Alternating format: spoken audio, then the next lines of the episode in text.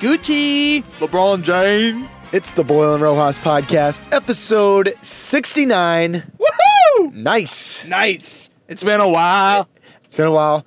He's Nick Boyle. I'm Nick since Rojas. I've done this podcast. Austin's not here. Shocking. Remember when we added him to the show? Remember when we added him and he came for two weeks solid and then I think it was like we saw American Made. Dude, which was awesome. Awesome. we movie. started off with a bang and then Yeah. it just kind of fizzled back down to us. Austin works nights, man. Poor guy. It happens. It Schedules happens. change, but the podcast remains That's the same. right. Nick Boyle, what did we just see, man? We just saw. We are back at it. We've seen a list of movies, but the big one we A just bevy. saw was one of our top five must sees of the summer, or we thought would be, and I still stand by it. Eighth grade. Eighth grade was written and directed by none other than comedian Bo Burnham. Burnham. Why'd you say it weird? Bo I don't Burnham. know. Bo Burnham. Uh, You- I know that you know how to say it. That's the funny thing, too. I know. uh, Bo Burnham, and I love Bo Burnham. I love both of his specials. I'm a huge fan. Went and saw the second special live. I've watched both specials over 10 times. Yes, I know, cookie excessive. And but I still truly admire his work, understand his work to the point that I really saw it stand out in this movie that he created about a girl going through adolescence and going through her last week of 8th grade. That is the premise. I don't want to give anything else away for storyline. I know we'll depict a little bit of it and talk a little bit about it in certain parts, but that's pretty much the premise. So, Nick Rojas, Mm. what did you think of the movie? I first off, I just want to say, if you are one of those people who are open to movies that don't necessarily have a plot to them or like a obstacle, this is this is I don't know how I started this sentence. If you don't like those kind of movies, then this is not a movie for you. But if you are and you do appreciate this the smaller things about movies, then yes, this is a movie for you. There you go. I covered both my bases there. This movie is mu- very much about nuances. So basically, it's for everyone. Yeah, this movie is really aiming for everyone, like because one way or another, like you you can relate to this uh, on a certain extent. So I'm like, on one end, I'm like, oh, this is like one of those, but like no, they do a really good job with being able to write this character Elsie so that whether you're a guy or girl, um, you know, gay or straight, transgender, one way or another, you can relate to this movie because the the principles of this movie are very much something that are uh, is universal. And I th- I wrote this down in my Letterboxd review. A little plug for Letterboxd right there, great app. I said that something tells me that this is going to be the movie of a generation that they hold near and dear to their hearts. And I firmly believe like that bumped it up a point for me because I realized, you know what, like 20 years from now, there's going to be a whole generation of people who are aged like, you know, 10 to 15 now who are like, oh my God, this movie captured everything for me. You know what's so funny is just like, I keep seeing these movies and I'm like, yeah, I can relate to this. I'm like, and not like, I'm not, we're not in high school anymore. We're eight years out of high school. We're uh, even more than what? Oh my God. Oh It's my God. 12 while. years from middle school. Oh my God. Stick with my song. Oh boy. I'm, it's almost half my life. Yeah, I mean, Yeah. it was a while ago, man. Yeah. Oh boy. So All right. keep yeah. going. Yeah. now but that you've had this revelation, That's crazy. Anyway, but we it had, we- feels so close. is your point Exactly. Kind of like how Love Simon was earlier in this year. And I liked Love Simon a little bit more just because it, it felt a little bit more livelier. This movie is very much more, again, like I said, subtle, but um, Let me put it to you this way, though, because I think that in Love Simon, it's supposed to be more of an upbeat high school story Yep. where you Based feel that more of that, which is interesting too, because you still feel in a you still feel in that movie um, like a positivity, and in this movie you get snippets of that, but eighth grade and just middle school in general isn't all. It's not a great time, and I think that's the good thing about this movie is Bo knowing how to, to because he's experienced it, and I feel like some of this was definitely personal experiences he's had, and and using I think also you know the lead actress. I feel like multiple people probably came into the into the realm of creating this movie. you know, shout out obviously to Elsie Fisher who plays Kayla, the lead actress in this. Mm-hmm. But I think the thing is is they both knew how to capture main events that happens to you between an eighth grade and ninth grade transition. Mm. and it Yeah, it true. might not definitely happen to you, but it just it could or in some way I think we've all experiences Yeah. the scenes of how self-conscious she was and at least she had the guts to still make these big decisions to go out in for example her bathing suit whereas some of us would turn around and just not do that some people would back out and literally go in the other room and get out like make- call home you know and there were and there were aspects of you know I, I don't want to give too much away but things like that or the awkwardness of going through sexual things in life as well at that age and for the first time exploring and understanding things like it's just it, uh, it makes you cringe in your seat with awkwardness but you know it's so real so it's it's like man but this happened and I know this that is a thing Well, I know Like, you'll agree with this. Is the like there's something to be said about the great movies really make you react in a visceral way when you watch them. yeah And think about how much the crowd was reacting. oh yeah And- the and crowd was making oohs and ahs And that's a great sign and- for a movie that you're so invested in this movie that you're just rolling that you know emotional roller coaster the whole time. Like oh, Yeah. so but you, you man, you hit that nail on the head. I hope I didn't cut off your point about how it just. It, they were able to pinpoint so many different parts and like They that were. I mean, like and this I all takes place within two weeks. I know, and that's the thing, and I think that was interesting because I feel like a lot of those events are usually things you definitely experience throughout middle school, but more or less it was showing how sheltered she was, how nervous she was. Children that have this anxiety, you know, almost disorder that she wasn't diagnosed with anything, but you could tell she like she knew how to perfect and yes, it's a movie, so things are written right, but when she described the feeling she has when she goes to things or when she does anything in her life and describes it as and I will quote because I don't think it's a spoiler, it's a quote. You can can't really it. spoil this No, movie.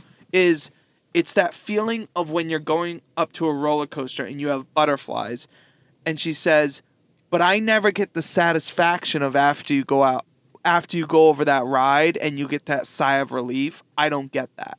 And I thought that was incredible. Like cuz you know that feeling and there's so many kids with anxiety out there that feel that and feel that they never get that sigh of relief. And I know that sigh of relief. I love roller coasters. So to put that metaphor there was just so brilliant brilliantly used. But even just like interactions the way she had with her father as just an adolescent, like lashing out on your parents for no apparent reason. Right. And, and the parent just like takes it, but they know like you're gonna get through it. And then sure enough, there'll be a day where you come around and open up to me and we talk and I, you know, it was good to see the dad's reactions too. I think parents can relate to seeing this as well and be like, man, I remember that with my kid, or wow, look at the way he dealt with it. And did I deal with it in the same way, or did I deal with it better? And um, I think everyone can connect to this movie in one way or another. Uh, and truthfully, I think this is a great movie for a parent to. br- We we threw around the question: Is this a good movie to bring your child to, who's in eighth grade? Because it is an R-rated movie, and is that and but like we Skip said, the like previews. read, there wasn't much in it that, besides the previews, that was necessarily a bad R movie. You know. Um, a few f bombs and a few, few F-bombs and I- suggestive situations. that's probably what it was. The suggestive situations. Al- also the f bombs. Believe it or not. yeah, that's true. Actually, I You forgot. After so many, PG-13, you only turns get out, right? one. Yeah. So it was just kind of like very. Um, I think it would be very useful for a parent to bring their kid, even if the kid's a freshman in, in high school or a sophomore. I think that it would be useful. But if you have a child that you think like really is in that adolescent stage, they should see this movie because they could learn something from it too, with bullying and stuff like that too. And there were just so many themes. I think Bo just hit everything on the head, and you eh, you got the new pop culture references in there too, and the teachers trying to act funny and cool, and it was just like it was so real and so today's generation. And I love that they even talked about today's generation, and they talked about how the high schoolers thought that they were in a different generation than the middle school girl coming into the high school, and he's like, no, they're in a different era. Like, it's so interesting that those conversations go on, but it's so cool to put on the big screen and have other people actually. It's almost a wake up call. This is still happening. It is a real thing, and how can you help in a way? Yeah, I always default to you when it comes to um, issues with kids these days. I know you don't teach eighth grade, but you No. know you're around kids, so you kind of see this stuff early on. Yeah. Um, you know, and I don't think, and I think I don't seen. I don't think I've seen any kind of um, people talk about this movie and talk about how everyone's glued to their phone. I mean, everyone, everyone that's a universal thing. So I don't think she's anxious because of her phone because that's definitely something that I dealt with when I'm younger. When I was Mhm. younger, I still deal with like I'm like uh, I don't want to put myself in like um, what's the word I'm looking for social situations because I'm like ah man I'm super awkward. So I mean, kudos to her for being brave and going to sing in front of everyone at karaoke. That's what I mean. I would do like- that if I knew everybody in the room. But she didn't know, and it's like the same thing with like Yeah. walking out. Like she was always way stronger than, you know, Yeah, kids could learn- average Joes. Kids really. could learn a thing if they go to see this That's movie my to, to point, be brave. No, it's my point now. Oh, I stole now it. it's now it's our point. Oh, It can be ours. We can share it. So we're holding hands. we are in the Oh. car, and it's also hilarious because not only are we doing the Oh, that's podcast good in a bro car, hug. that was a great moment, but we're looking at each other through my rear view mirror to talk during this, and then we also just witnessed a metaphor. a I'm in your dad past. and a son. The dad's probably in his 60s, the son's probably in his 30s. Hug it out after seeing a flick together. Wonder what they saw. I don't know. They're probably tra- Go find Hotel out. Transylvania. three. No, the original. They've actually watched all three back to back. They were having a Uh, this is marathon the here. longest day of my life, son. So, anyways, let's give our sc- oh before. Well, I have I have many thoughts yes, still. wait, and we you, yeah. I guess I don't want to take too much away. Like you have to see it, Director Bo Burnham. This is the second thing I've seen him direct this year. The other one being Chris Rock's stand-up special. which was awesome. Um, he does a really good job of getting those shots that really like the whole face of a person. It's kind of like almost like talking to you, or it's like taking up the whole screen. So you're like, "Ooh, I'm like in this room with this person." And he got really good like night Yeah. shots and a lot of shots to make. And this was a handheld shot camera, uh, handheld shot scenes. So everything obviously feels like you're a fly on the wall. This movie doesn't look polished at all. No. Obviously, it's an independent movie, so it's gonna be like that. Uh, Boyle, um, I don't know if you mentioned this, but Boyle, you brought it up that this was a distinctly Burnham kind of style movie with the music cues early on. So yeah, very just to branch the off that for a second is that yes, I did notice right away. If you are a true Bo Burnham fan, which I know my cousins are, and my sister and myself, he is a very, very like distinct person with his comedy and his music and the dark comedy. We but the- definitely the, recommend in it. his comedies the underlying themes that are there.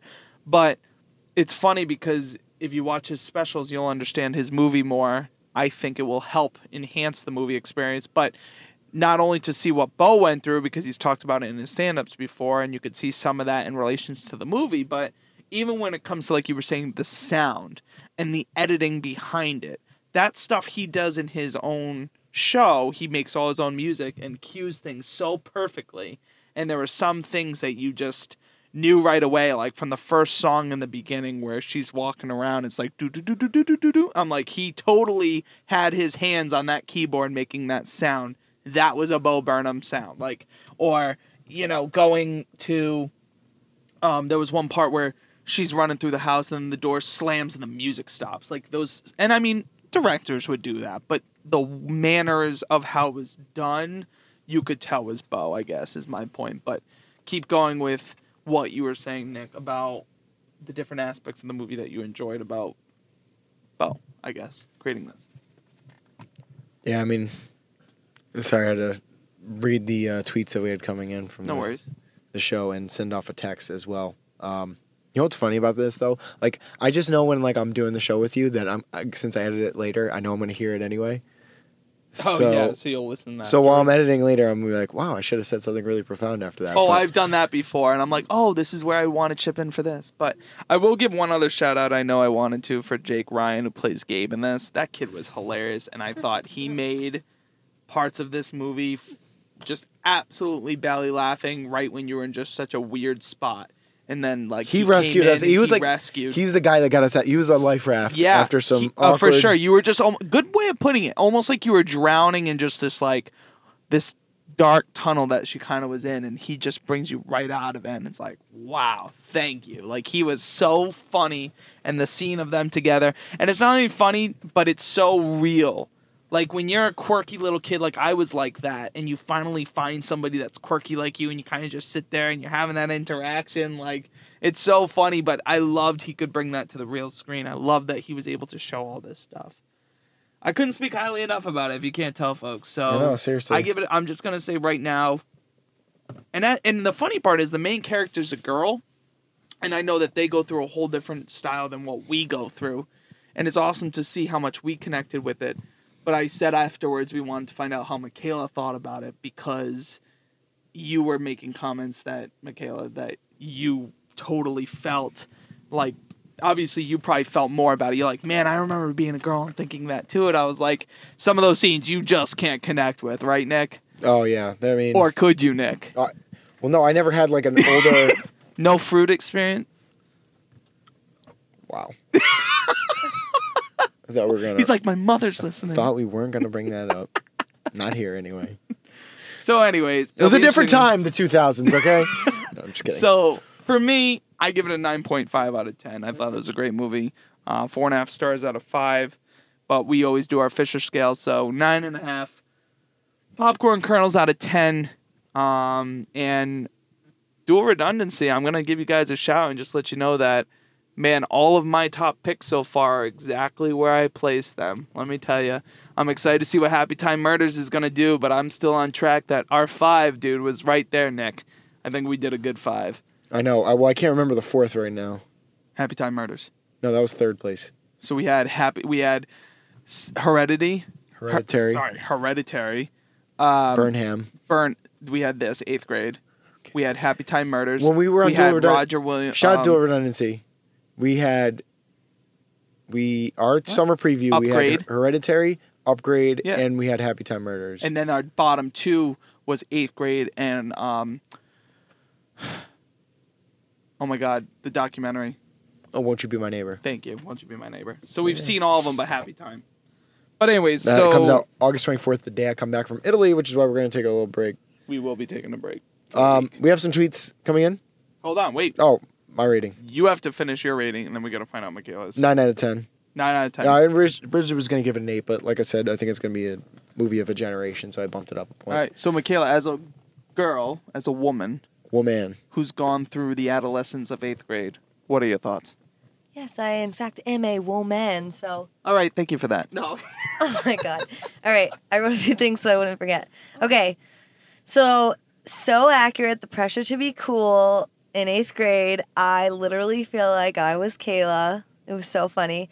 Her mannerisms were so perfect. I can just picture Bo Burnham like sitting in the audition like casting room and just like standing up and clapping and being like, "You are it." Yeah. She was so perfect. Like I don't know if it was her character, that's how she really was, but she was such a natural, so good. Um, I also wrote that it was so relatable um, to me being in eighth grade, but the phones like put a, such a perfect modern touch on how it is now. Like if you took the phones out of this movie, like it was me in eighth grade. Like it was so funny. Um, and then like just building up the courage to do certain things and like being so nervous about doing it. Like you could like you felt for her in this movie. It was so cool. And then the last thing I put was that um, when you think you're doing something so weird and like you make it more weird, like with the whole fruit scene, like uh, like he would have Oh, had no yeah. idea. And then Or like you make it weird. Like Yeah. eighth graders just make it weird. So um, I loved this movie. I'm gonna give it a 9.5 out of 10, just like Nick on the Fisher scale. nice. I loved it. It Nine was and a so half good. kernels. Yep. Uh, yeah. I mean, it's. I it just like I wouldn't trust someone's movie movie opinion if they didn't think this movie was at least good. You know what I mean? Like, I swear to God, like some people just see movies like that and they're like, "Oh, nothing happens in this movie." I'm like, "Don't you, duh, don't you get it?" Uh, The it's cinematic value. it's so frustrating. Thank you, Michaela, for sharing. You're welcome. I, I agree wholeheartedly. Um, I mean, gosh, did we did we give a shout out to the dad yet? No, we didn't. Josh Hamilton, the dad. So good. I well, I did. I guess in my review. Yeah, I did. You give a shout out to Jake Ryan. And I gave it at the beginning about how the dad I thought did a good job. Don't believe you. No, the uh, yeah, no, the dad was awesome. Great, great scenes, but you know you're getting a little bit, uh, you know, I don't want to, but um, you know, you know we're getting a little bit older when we relate a lot, a lot to the dad, and are like siding with him, like he's just trying to make conversation, like I know, poor guy. it's so funny though because like and, you know in our obviously in our own personal ways we all have personal stories about this but um you know like when you're like going through puberty and all that stuff like it's a war at home there was a show called the war at home because like you constantly feel like you're battling your parents on like every single like stupid thing and if you were to like look back you're like oh man like I wish I could go back in time because like I was so mean to my parents. yeah, it's almost like uh, it flips for you maybe like later on in high school where they Mm-hmm. become much more friendlier. But the flip you get the first time you visit from college, you're like, it's like you unlocked a new character in a video game. Basically, like you unlocked the parents you're gonna have for the rest of your life. It's like, oh, I had to go through all these these levels to get to this. It's like, yeah, yep, we've been here this whole time. Like, ah, like where were you guys? f- Six years ago, I would have we would have had great times. Like, well, you had to go to bed at like seven at p.m. Yep. Like, yeah. So, um, shout out to him. Well, all right, let's get to so great movie, eighth grade. Uh, we got some tweets about it. Um, our friends at Dual Redundancy, we give a shout out to Dave Allen. He tweeted at, about tweeted at us. Oh boy, we have other movies we got to talk about. Um, Dave Allen said, While I had to watch most of eighth grade through my fingers, covering my eyes, it was a very realistic and cringe filled ride in adolescence. Impressed that Burnham directed this at 27, it makes me wonder what I am doing with my life. Gucci! Um, great review. Thank you, Dave. Great review, Dave. Becca Samansky tweeted at us, uh, "What are your best memories from eighth grade? Did the movie capture how you felt in those moments at all?" Well, I wouldn't say I necessarily.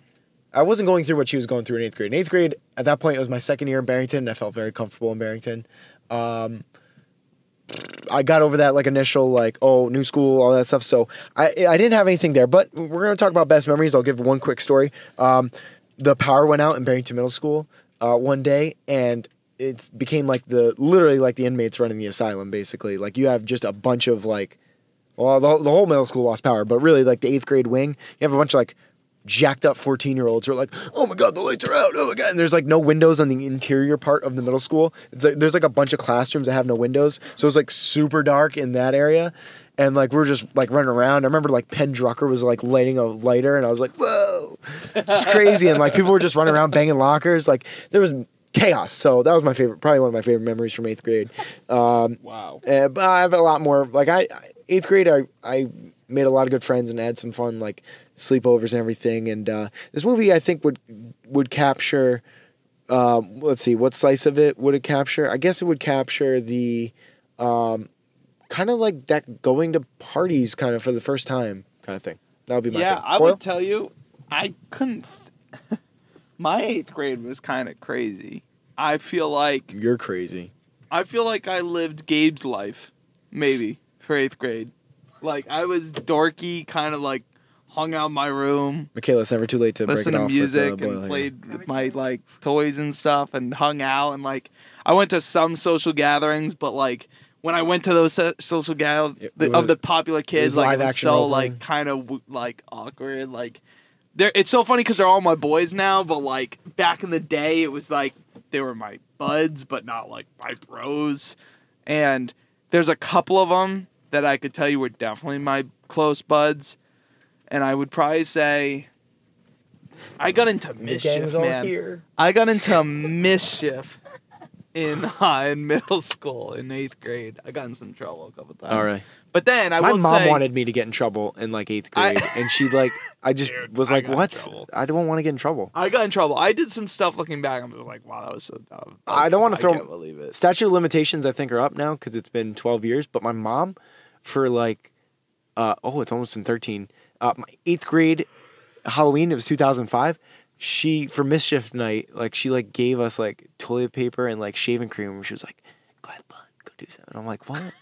Dude, your mom rocks. And now, and mom, if you're if you're listening to this and I am wrong about this, text me. That's a challenge because you won't because you, You know I'm right.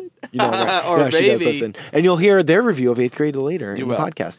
Um, I will say though that probably one of my good memories was um, I used to go over to my buddy Mike's house all the time, and it's nothing. And on this, you know me, on the spot, I have to literally sit there and take time to think about good memories. But I just know when I used to go hang out with Mike, we would jam out. He used to have a guitar and was so good at it, so we used to jam out, and we would like. He had dirt bikes, so we'd roll around on the dirt, you know, ride around on the dirt bikes and shoot basketball. Yes, and literally, like- we just hung out like all Yeah. day. And then at nighttime, we literally would hang out, eat popcorn, movie, and then it, stay up in his room and watch Jackass and hang out. Like that was it. And Yeah. then you'd fall asleep was a with the TV day. on, and you'd wake up in the middle of the night, and there was always weird commercials on, like really bad like Infomercial. infomercials or like Girls Gone Wild infomercials. Oh, those, yeah. Because you'd be watching MTV and it'd be late night MTV when you woke up. But it's just so funny. Like that was a thing. Dude, the whole days. know? I remember I Brendan Brandon Lewis, who was like one of my best friends, like from around seventh grade through high school. Shout out to Brandon Lewis. I used to just like go over his house and like he would just like shoot airsoft guns, and Ricky Westerholm used to do with him too. And then I'd like stand in his backyard and see Brandon just like ride his dirt bike on his dirt, and I used to just watch it, and that was entertainment. So like, like people who like want to complain about movies like this, where it's like, but they're not doing anything. It's like that's all. It's like middle school and high school. So, good point. Um, and then our parents' review, my parents' review. Oh my God, our parents. They're basically our parents. Wow, we get we got a lot of things to get through. Quickly, shout out to T Mill. Let's talk about Bachelor real quick before we get to our other movies. I'm gonna put I'm gonna put 90 seconds on the clock. wow. 90 seconds. That's how long we're gonna talk about this, just to keep it moving because we know a lot of people don't watch this show. Um, we're gonna talk about the Bachelor finale. So if you don't want to hear about it, skip ahead 90 seconds now. All right. So I'm disappointed that she picked Garrett over Blake. Boyle and I have talked about this. I think Garrett is a an airhead, and Blake seemed like he was like a solid dude. But Boyle, you have a counter argument. You felt like No, I don't have a counter argument. I loved both, and those were the first two that I picked for the end too. I liked Blake. However, here's how I saw it. If she went with Blake, she was living a young life that she wanted to like go and explore and do crazy things. But she was looking for a husband and a man that she could settle down with and start having kids and having you can still go and explore and stuff, but I think she was looking for more of that man dad figure and I think to me in this Man in- dad but that's what it was and in, and in that and in that comparison he would win in my opinion and I think that yes he did and sent out and liked bad things on memes or whatever but you also like can't judge him on those four memes hopefully he is what he's saying in the PR I get it is PR rush but hopefully he is becoming a better person um but I, you know, and, and learning from those and, and he, truthfully, but just when I see them two together, they're weird and quirky. And like her and Blake were very subtle and shy. Like they were very, like they enjoyed each other, but they were quiet and timid. And I see Garrett bringing out more of a happiness of her and a more of like they were laughing and being goofy once they won. Like they All were like, it's 90 seconds. so to me, it was a good choice. You're welcome, T Mill. We're sorry we didn't have you on for it. It was last minute. Nick's going away. Maybe for Bachelor in Paradise finale. Yeah, I, I didn't watch. I didn't watch last night. I, or what's it? I Wednesday? got it on the DVR. Yeah, I'm gonna have to. I might have to watch it. Um, Cookie will discredit. D- Cookie's gonna discredit me two points for that. I don't even know what the point system I just, is, I, yeah, but I I'm gonna get points off. whatever about that. Scrap, So- scrapbox. Anyway, Moving move on. on. Uh, what do we want to talk about next? Christopher Robin Christopher or Robin, Teen let's Titans do Go it. to the movies? No, I think. no one needs to talk about that movie. No, let's get it out of the way then. Fine, Teen Titans, the movie. All right, I've never seen Teen Titans Go or Teen Titans, Neither have I. so I was going in like Blindsided, Yeah, right? I had no Me idea. too. No idea what to expect. Literally, I just liked the trailer before Incredibles. I'll tell 2. you, I saw the live action trailer, and that told me more than what I was going into for this. There's a t- there's a show coming out called Titans on TV. Oh, that one, and yeah. it's about Teen Titans, but it's a live version, like a live action Right, version yeah. of them. So that's all I knew about this going in. I didn't see a trailer for this. I didn't see. Oh, you didn't see a trailer for it? I saw a trailer for it, and the, the scene that Beck and I saw was uh, it was the part where it's talking about like we no we saved. Like you guys haven't saved anything. But like, oh, we went to the restaurant last week. We saved room for dessert. Dessert, Hey! And I was like, oh wow, yes, this is our my kind of movie. And Let's kick it off. I think Go. for the most part, like I just want to be quick about this Yeah. movie at all. Just it's just filled with like a bunch of jokes, and like for every like three funny jokes, there's like one like immature joke that's like meant for kids, like whatever. But there's like a lot of jokes in there that are like for adults or fans of superhero movies, and I want to give them a shout out. They kept it breezy. It never felt like it was a quick movie. It was like under 90 minutes, so kudos to them. But It was funny. It like went way further than I would expect a kids movie to go. The kid, there was a kid with his dad sitting to my left, and I was like, "Oh, this is really sweet." And he, the kid was like sitting up the whole time, like smiling, like just so happy to see a movie with his dad, and just like taking it all in. I'm like, man, that's what movies are all about. Like he's gonna remember that for a few years. And uh, I, I cracked up at the movie. Like, yeah, there's parts that are silly. Like I give it a solid like seven out of ten. Like I, I was cracking up. There was a lot of funny jokes in there. I Uh, wouldn't recommend paying money to go see this. Movie. No. No. And I, I gave it a 6 out of 10, and that was giving it a benefit that this was a child's movie. This was not for adults. However, the adult humor in it made me give it a 6. Um, I didn't think it was anything great. I do think that the comedy that they threw in was literally all making fun of Marvel movies in general, as well as DC movies, which I thought was great. So they weren't not just making fun of Marvel; they were making fun of both.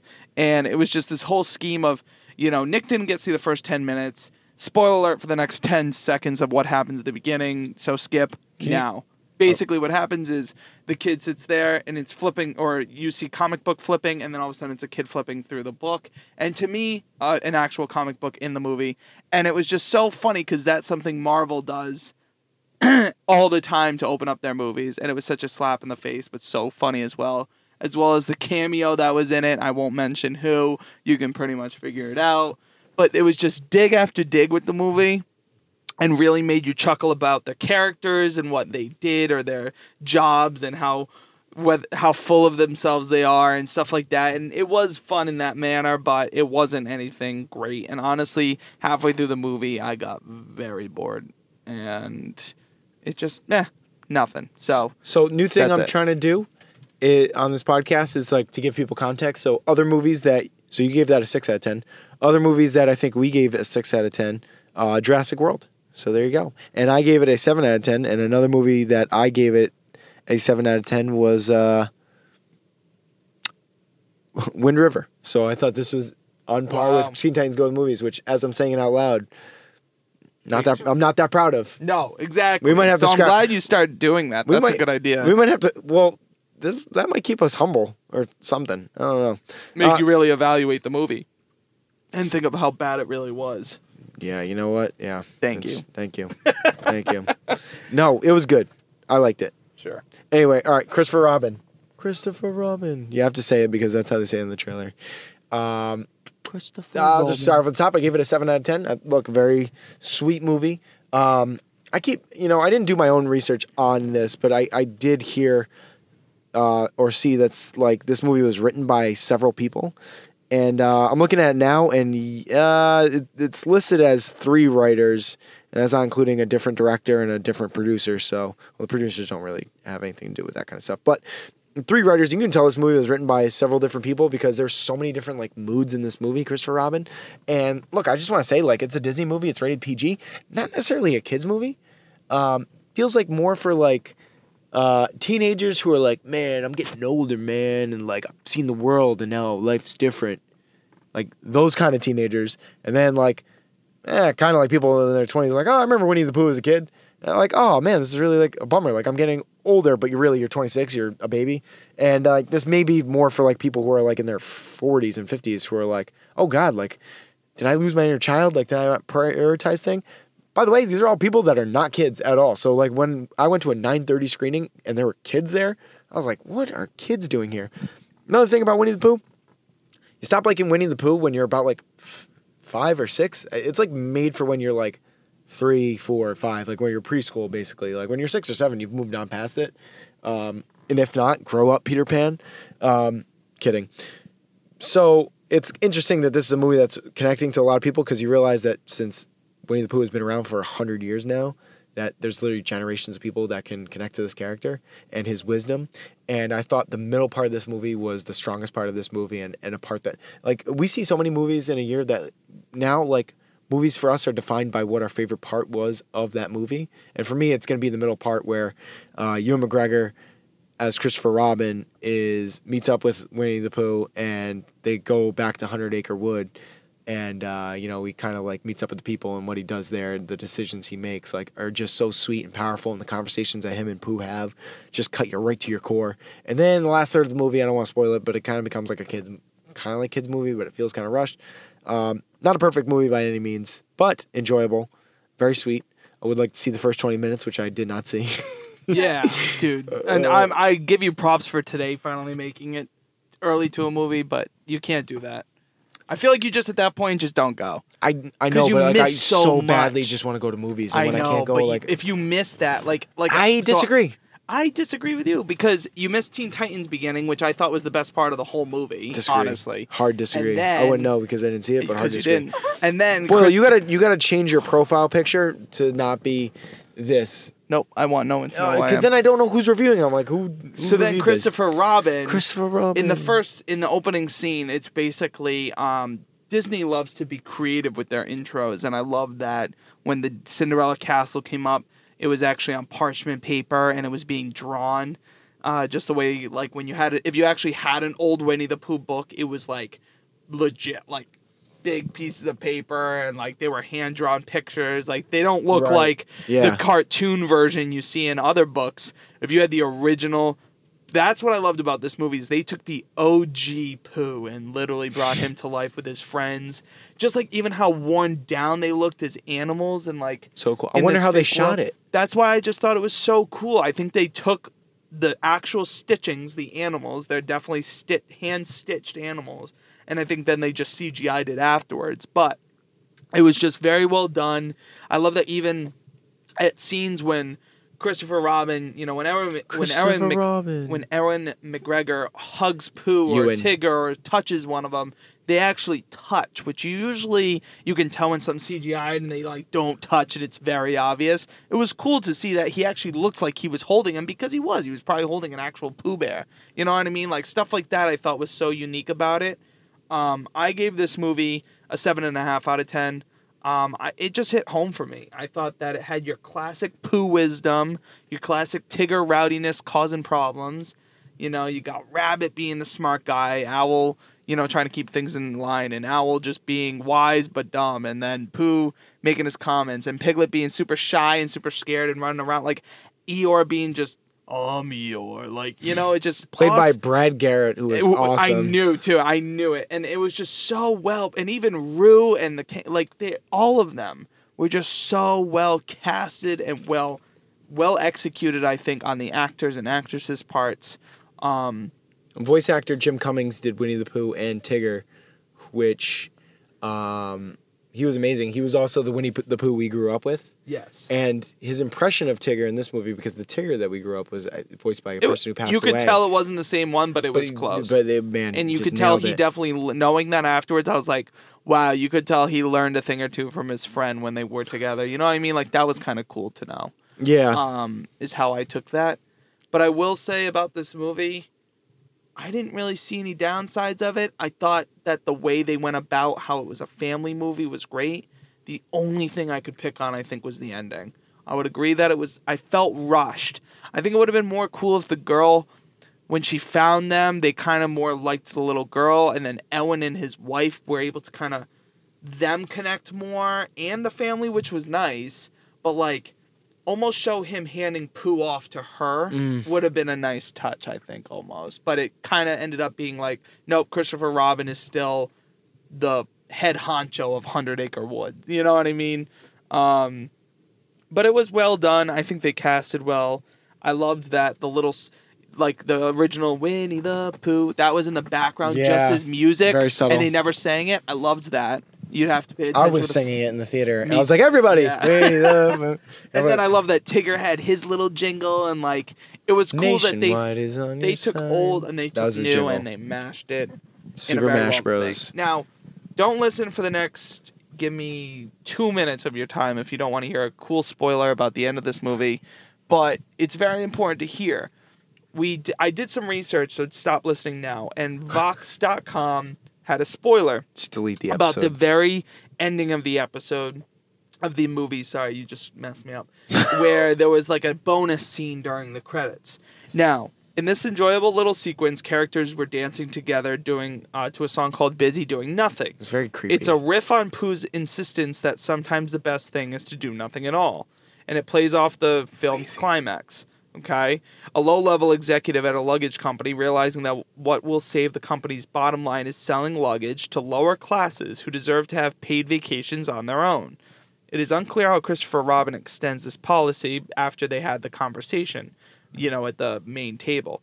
But the scene ends and the closing credits have this old man singing a song called Christopher Robin. The scene is a treat in itself um, for the dancers, the music, and the seascapade, but it takes an added poignancy when you know who the man playing the piano is. It's Disney's legend Richard M. Sherman, a nine time Oscar nominee and two time winner who wrote many of the most memorable songs the Disney Corporation has ever produced, along with his brother Robert, including all of the songs from Winnie the Pooh, like the Up, Down, Touch the Ground, or Busy Doing Nothing or Christopher Robin. Those are all Richard's songs. As well as he's known for doing Snoopy Come Home, Mary Poppins, Jungle Book, Chitty Chitty Bang Bang, Charlotte's Web, and yes, It's a Small World. Yes, he is the man who's re- who is responsible, partially responsible, for one of the most insidious or earworms ever created. Robert Sherman died in 2012, but Richard is still kicking at age 90, healthy enough to be playing piano for beach going stuffed animals at least. Disney co- uh, commemorated the Sherman's long career by dedicating one of the sound stages on Burbank, California during the premiere. So, if you're a Disney fan, you probably already know his work, but might not have known to look for him in that scene. So, I hope that was a good one. So, I really appreciate that. I thought that was a fun. I'm a very Disney nerd and I'm like one of those like I read the book about like all the hidden all the hidden things when you go to Disney to find and Right. stuff and the hidden trails and all this. So like and even in movies when you look for the Easter eggs, that to me was a very very memorable Easter egg and it kind of boosted my score too. Like I was like that's cool. It actually took down my score. I gave it a six out of ten now. Like after hearing that, like cr- cripes, get over yourself, Disney. I'm just kidding. Um, you know what's funny is like we associate Winnie the Pooh with Disney, and the original was just a book, and they just like paid for the rights basically. Yeah. It's so funny to think And they about. did it so well. I mean, no, like they they bought the rights to, like half of like the world. Everything like all the intellectual property out there, like half of it is like Disney's. mm-hmm. Anyway, well, so th- did, the only other thing I wanted to mention, did I talk about Three Identical Strangers during Fallout? Fallout's Uh, podcast? you might have like hinted at it a little bit. I still definitely didn't see it. I can't still. I keep talking to people about this. Three Identical Strangers documentary about three identical twins in different, um, separated at birth, and it was it ended up being this whole science social experiment um, that they had no idea about, but they reunited out of coincidence. It was awesome. I really suggest you see that. It's totally, I think, going to be up there with nominations, right along with "Won't You Be My Neighbor." It was very well worth the see. Um, so please see that. Also saw Mamma Mia. Here we go again. Give it a three and a half stars. Here's why. Yeah, It was let's terrible. Oh, Cher was pushed in your face. The Mm. plot was awful. But we both agreed, Michaela and I, when we saw it, that the songs were still. There were about five songs that were catchy. Five songs that you liked and would hear again afterwards and want to keep dancing to. Obviously, your classic Mamma Mia and Dancing Queen. Uh, but there were a couple other hits in there too that were kind of good. But some of the songs weren't good, I felt. And I just felt that the plot was really pushed and all of it was like. Somebody was definitely sitting there and like, let's just do Mamma Mia again. Just do more Cher. Yeah, and let's throw Cher in it, and it was just like an awful. Like, idea. sir, are you sure? I'm like, yes. And the more only other thing I will say is that I recently did watch again a classic, Remember the Titans, and that movie. I saw you post that on Letterboxd. I'm gonna tell you, dude, that movie always hits home for me. I feel like it just brings me back to football and being in high school and the camaraderie we ended up having as a team when we all started clicking. So to watch them as like a team clicking, it was just I was getting amped up. I was watching it on vacation in the Cape, and I was like standing up, like I was super into the movie. Just an all-time classic. I mean, you got to give that one a nine out of ten or a four and a half out of you know five stars because it's just it's awesome. So You're killing um, me, Petey. We did we cover it all? I'm exhausted. It's a long episode. It is a long episode. We had a lot to talk about. It'd be fitting if episode 69 was 69 minutes, but I really don't feel like anybody would want to I could make it 69 minutes. No? I have ways. 25 more minutes. Um, so, overall, eighth grade, Go see. go it. see it. Teen Titans Go to the movies. Do not. You can wait. Christopher Robin. Um, Uh, date night. No, I'd say wait. I wouldn't spend money on it. I think I'd yeah, wait I, for I don't think I would tell or someone TV. our age to spend money on a PG movie. I would say see that, but don't go see it it. doesn't need to be seen on the big screen. No. Okay. Good. Good call. Mamma Uh, Mia. Wait. Did we talk about the Oscars changes? No. Oh, That's the wow. last piece. You All right, yeah, we gotta go- talk about you that. Got it's two it's a long episode, but we gotta talk about it. Yep. All right, so the Oscars, the Academy made changes today. They reelected their president, and with that came three changes. They said they are committed to making a three-hour telecast instead of three and a half hours. Great, because the last thirty minutes is all anyone ever cares about: best actor, best actress, director, best film. Like well, the faster we can get to that, the better. Um, they're also, and this is a change I did not mention to you guys, but starting in 2020, which is going to be celebrating the movies from 2019, they originally had the Oscars going to be February 26th or 28th, and they moved it up to the beginning of the month because they're like, you know what, like Wait, so they're gonna do it at the same time as Super Bowl? That's what I was just gonna say. Like February like si- That's when Super Bowl is. So unless they're thinking to do it the week after, no, that would be I, a bold move. I saw the news alert when I read I read the article. I actually did my homework. Um, It would be on a Sunday, the third and the tenth of February. it's February 2020. Oh. Yeah. But still, I mean, either way, the Super Bowl's always the first weekend of February.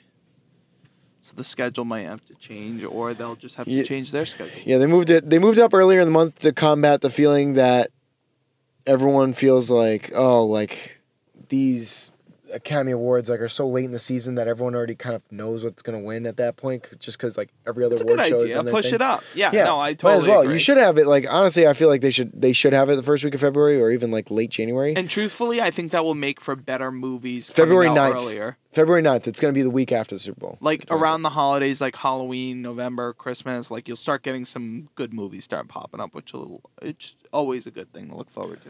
So that's one of the changes. Now, um, another change is going to be in order to hurry this up. A lot of the awards are going to announce live in the theater, but they'll be happening during commercial break. So you'll find out the winners throughout the broadcast much quicker. Kind of cut down the show. All right, I, I can be down with that because look, I love we love movies and we love all aspects of movies. And I think if you're listening to this episode, you have an appreciation for that too. So I don't want to degrade like costume design or makeup and hairstyling or sound mixing and and sound design and production design like those are all things I love but I, like I get for the average moviegoer they don't care about that so I guess that's the thing. I think They're trying to- they're trying to- fill out a ballot. We'll enjoy it. For them just to like kind of blast out a few, Mm-hmm. but I understand that they're really just going for entertainment now. They said- they want to uh, just yeah. probably keep it close to a very few small things. in the articles I read and you know this is a great point by them it's clear that they're trying to keep the people that they know will love the Academy Awards but they're also trying to bring back people who lost it and to wrap this thing up now this is huge they're adding a popular film category yeah. So we were kind of talking about this before the show. 2009 Oscars. Dark Knight does not get nominated for Best Picture. It's like a bunch, five movies that like not that many people saw, but everyone saw The Dark Knight. So they said, "All right, we got to change this. Like we got to include more movies that people will appreciate and enjoy, like that people saw." And the next year was great. They they moved it to 10 nominations. Toy Story 3 was in there.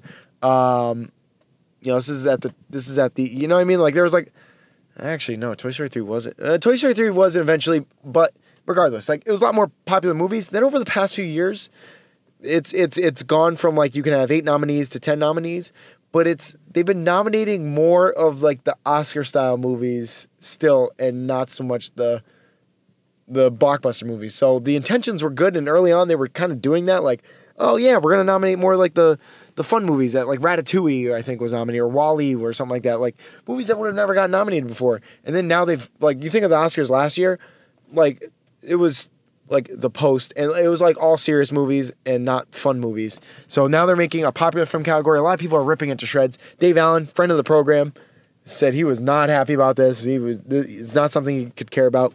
I don't know what the criteria is going to be for popular films. Is a movie that's going to be nominated nominated for best popular film not going to be eligible for best picture? What if a mo- movie wins both? Um, what's going to qualify a popular film? Does it need to have like X amount of like sales? I mean, I'm assume so, but then now we're just going to turn this into a marketing. You know what I mean? like it's just like can't be marketing. It's gotta it's be. to be like, oh, the movie that had the biggest budget got the most ticket sales because it's got the most marketing campaign because But- it's made by Disney. Like, congrats on Infinity War because They- everyone saw it. Well, I was gonna say. I mean, basically, most popular movie is Marvel category because Yeah. if you think about it, because all right, most popular movie is going to be either Black Panther or Infinity War. That Probably. was the most popular. Mission this year. Impossible might get nominated, but like, did it make But it enough won't money? win. Like, how how could you compare? I I'm not arguing with you, but like, if that's the case, how could you say that was more popular than those two movies? well, There's no, I don't way. know what. No, what are they going to be voting on? They're probably going to be voting like best of the popular films. It's a popular film category, but they're not going to be like this movie was most popular. I think there are probably some people today are like, are they just going to gonna like award it to who won the most, who who had the highest box office? No, I don't think that. I think it, like Academy voters are going to be. Va- this is basically like I saw someone say it's like they're going to criticize it and call it like basically like the MTV Movie Awards and People's Choice Awards all of a sudden for that part of the mm, show. yeah. And it's like, yeah, like, like, and so many people are like, oh, if you, you know, KFC from Barstool is like, you know, if you don't like best popular film category, then you're definitely a movie snob that no one likes. I don't, I don't want to be like, all right, KFC, like, I like you, but like, like, I don't want to see like skyscraper, like skyscraper wouldn't win, but like, I know you I. I want it to be good blockbusters and not just a blockbuster Oscars just because. are about bringing something like that wouldn't get that wouldn't always win win i guess i know i don't know how to explain it like it's not made for i don't know Well, it goes back and forth. Maybe they just like there are there, there are years where the movie Yeah. that was like the most popular also won Best Picture. yeah And lately, that kind of hasn't happened that much. Shape of Water won, and look, we love movies, and that was kind of that's like. true actually because i And there were so many people who just didn't care about that movie, or like, oh, like an alien love story, like, or you know, a creature love story movie. Not for me.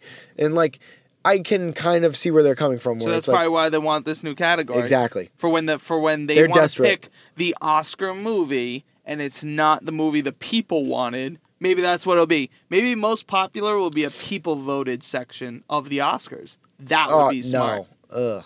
why People are stupid. Okay, but that would I trust make people the most make sense. movies. I know. That would make the most sense. You know what they want to vote that? Then that's the MTV Movie Awards are for them. There you go. there you go.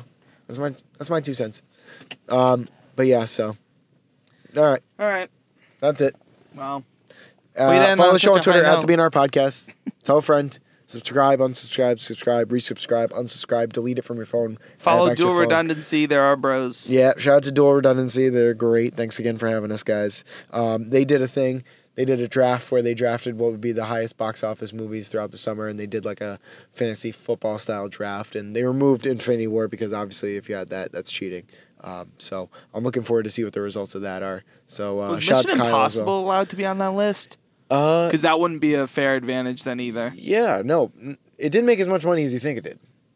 The opening weekend, it made like 68 million bucks. But it's been getting so much promo now. It's gonna make more money. I don't know. Well, but it didn't. then I guess but it that's. didn't I make- guess it like getting a number one round. No, if it number makes less than. 100 movies. That's like getting Le'Veon Bell.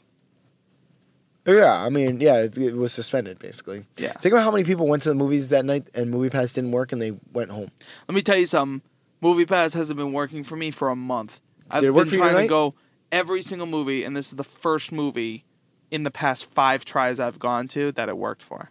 I've only been embarrassed about. We're not going to bring up the Movie Pass this time. Maybe another time once some more stuff gets developed.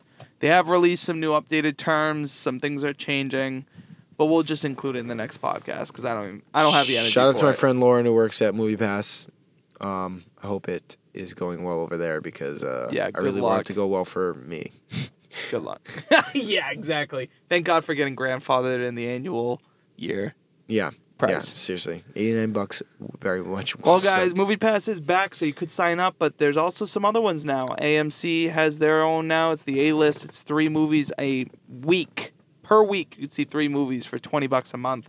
Movie Pass is now changing its prices to $14.95. Or are they sticking with the 10 They're sticking with $9.95, but three movies a month. If you And do want to sign up sign to a five dollar discount for a movie Up afterwards, to which a $5 discount Which, after by the way, it's like I know that they're going to change that plan in a few months because literally, Movie Yeah, Pass this is like the just gonna third, like change. it's like the third change they've made in like the We're past basically year. staying till November, and I think by then they'll be gone.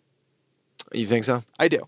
But I think that Showcase or Regal will come out with something by then, so you'll be saved. I pray to God. AMC's the first one to hop on and take the scheme. I sent you that awesome article. If you have a second on my Twitter, oldboil92, I shared a very, very interesting link about how MoviePass has created the scheme of movie going that they will fail, but their scheme will last. And I thought it was a very good article. I saw an article in my family that said Movie Pass. Uh, I jokingly said to my parents that Movie Pass died for our sins, and then like a few days later, I saw like an article that said Movie Pass died so that the Movie Pass model could survive. That's what it like- was. That's the one I sent you. And that's well, I've read it actually before you sent it to me. Oh, that's yeah, I know, hilarious. I know, which is so funny. Of course. Um, but yeah, it was like it was like, but it was like a no brainer. It's like, of course, like I will tell you guys, Movie So- Pass shut down for four days. I guess we did get into it, but I cried Movie so Pass much. shut down for like four days, and there was a weird block. We thought it was going out, but when I tell you when it went down, the block, when the blackout went down, I guess you could say, I Rojas out. called me in seconds to fill me in on what was going on. It was great. We were going back and forth. That's just when you know that this podcast. We're here for you. We are here for you and ourselves because we're very greedy. But thanks for following. Thanks for listening. Check you next time. Bye bye. Hello, Nick, Nick, Austin, and whoever else is on the podcast. This is Cookie, and Kristen, and we just saw. eighth grade. All right, your thoughts. Wow. Uh, definitely a um, coming of age film. Uh, I think the um, way it was done is is. I hate to think that it's a type of way it's being done these days, but it's just like the the guys say on the the podcast, very little music, just all about emotion and how someone's feeling and and I think the lack of music adds to the awkwardness of the situation. Um, I think their use of music was was great to highlight anxiety. I mean, first off, let me give props to Elsie Fisher, the little actress absolutely plays Kayla in the movie. She does an ex- exceptional job in her role. I mean, you really believe that that is her. right. Um, I've never, I don't, maybe I have seen her in something else, but I don't know. But she really did a great job in this role. And the director, writer, uh, Bo Burnham. Burnham, man, I don't know what else he's done, but for a guy to write a role for a, a girl and the awkwardness that a, I felt so bad for this little girl so many times in this movie. So I think this was his um, first uh, writing, directing, and I think it was her first acting. Wow. So I mean, just throw that out there. You know, uh, pretty pretty uh, dynamic duo right there. So I think it was, um, and I gave it a high rating on, uh, on my my my score for. I gave it. Um, what, what do we do out of, out of ten? You said a five out right. of five. So I give it a ten yeah. because we do it on the Fisher scale. Uh, Fisher scale? Is that Yeah, what it is? yep, the kernels. Colonels. I give it ten out of ten because a the I thought the acting by the main characters, the other actors in the movie were kind of cliche. You know what I mean? They were kind of, eh, you know what I mean? But I think they they They represent Yeah, maybe. I know. I think they did okay. I mean, you think about uh, what was his name, Aiden. He played that role pretty well. Yeah, You know, yeah. he's he's Mhm. a kid who you know uh, probably a, a few girls thought w- was you know cute, and he was oblivious. Yeah. And I mean, I just think the dad. I'm just gonna put it out there without spoiling anything. The the fire pit scene as a dad just makes me wonder if I did a good job of, of being there for my daughter, understanding what she was going through. So, and you know, with boys, I kind of just was maybe it, it just brings out like a dad. Like the whole dad in me was just, oh my god, that was such a touching scene. yeah, Um, but I'm like I said, I, my rating is I give it a ten. I rarely give movies a ten, and and I think maybe it's a knee jerk reaction that I give it a ten. But I just thought she did a great job. It really, definitely cringeworthy. And what do you give it? Uh, yeah, I'll give it a nine. Um, you know, I I probably can relate to her a little more than you can.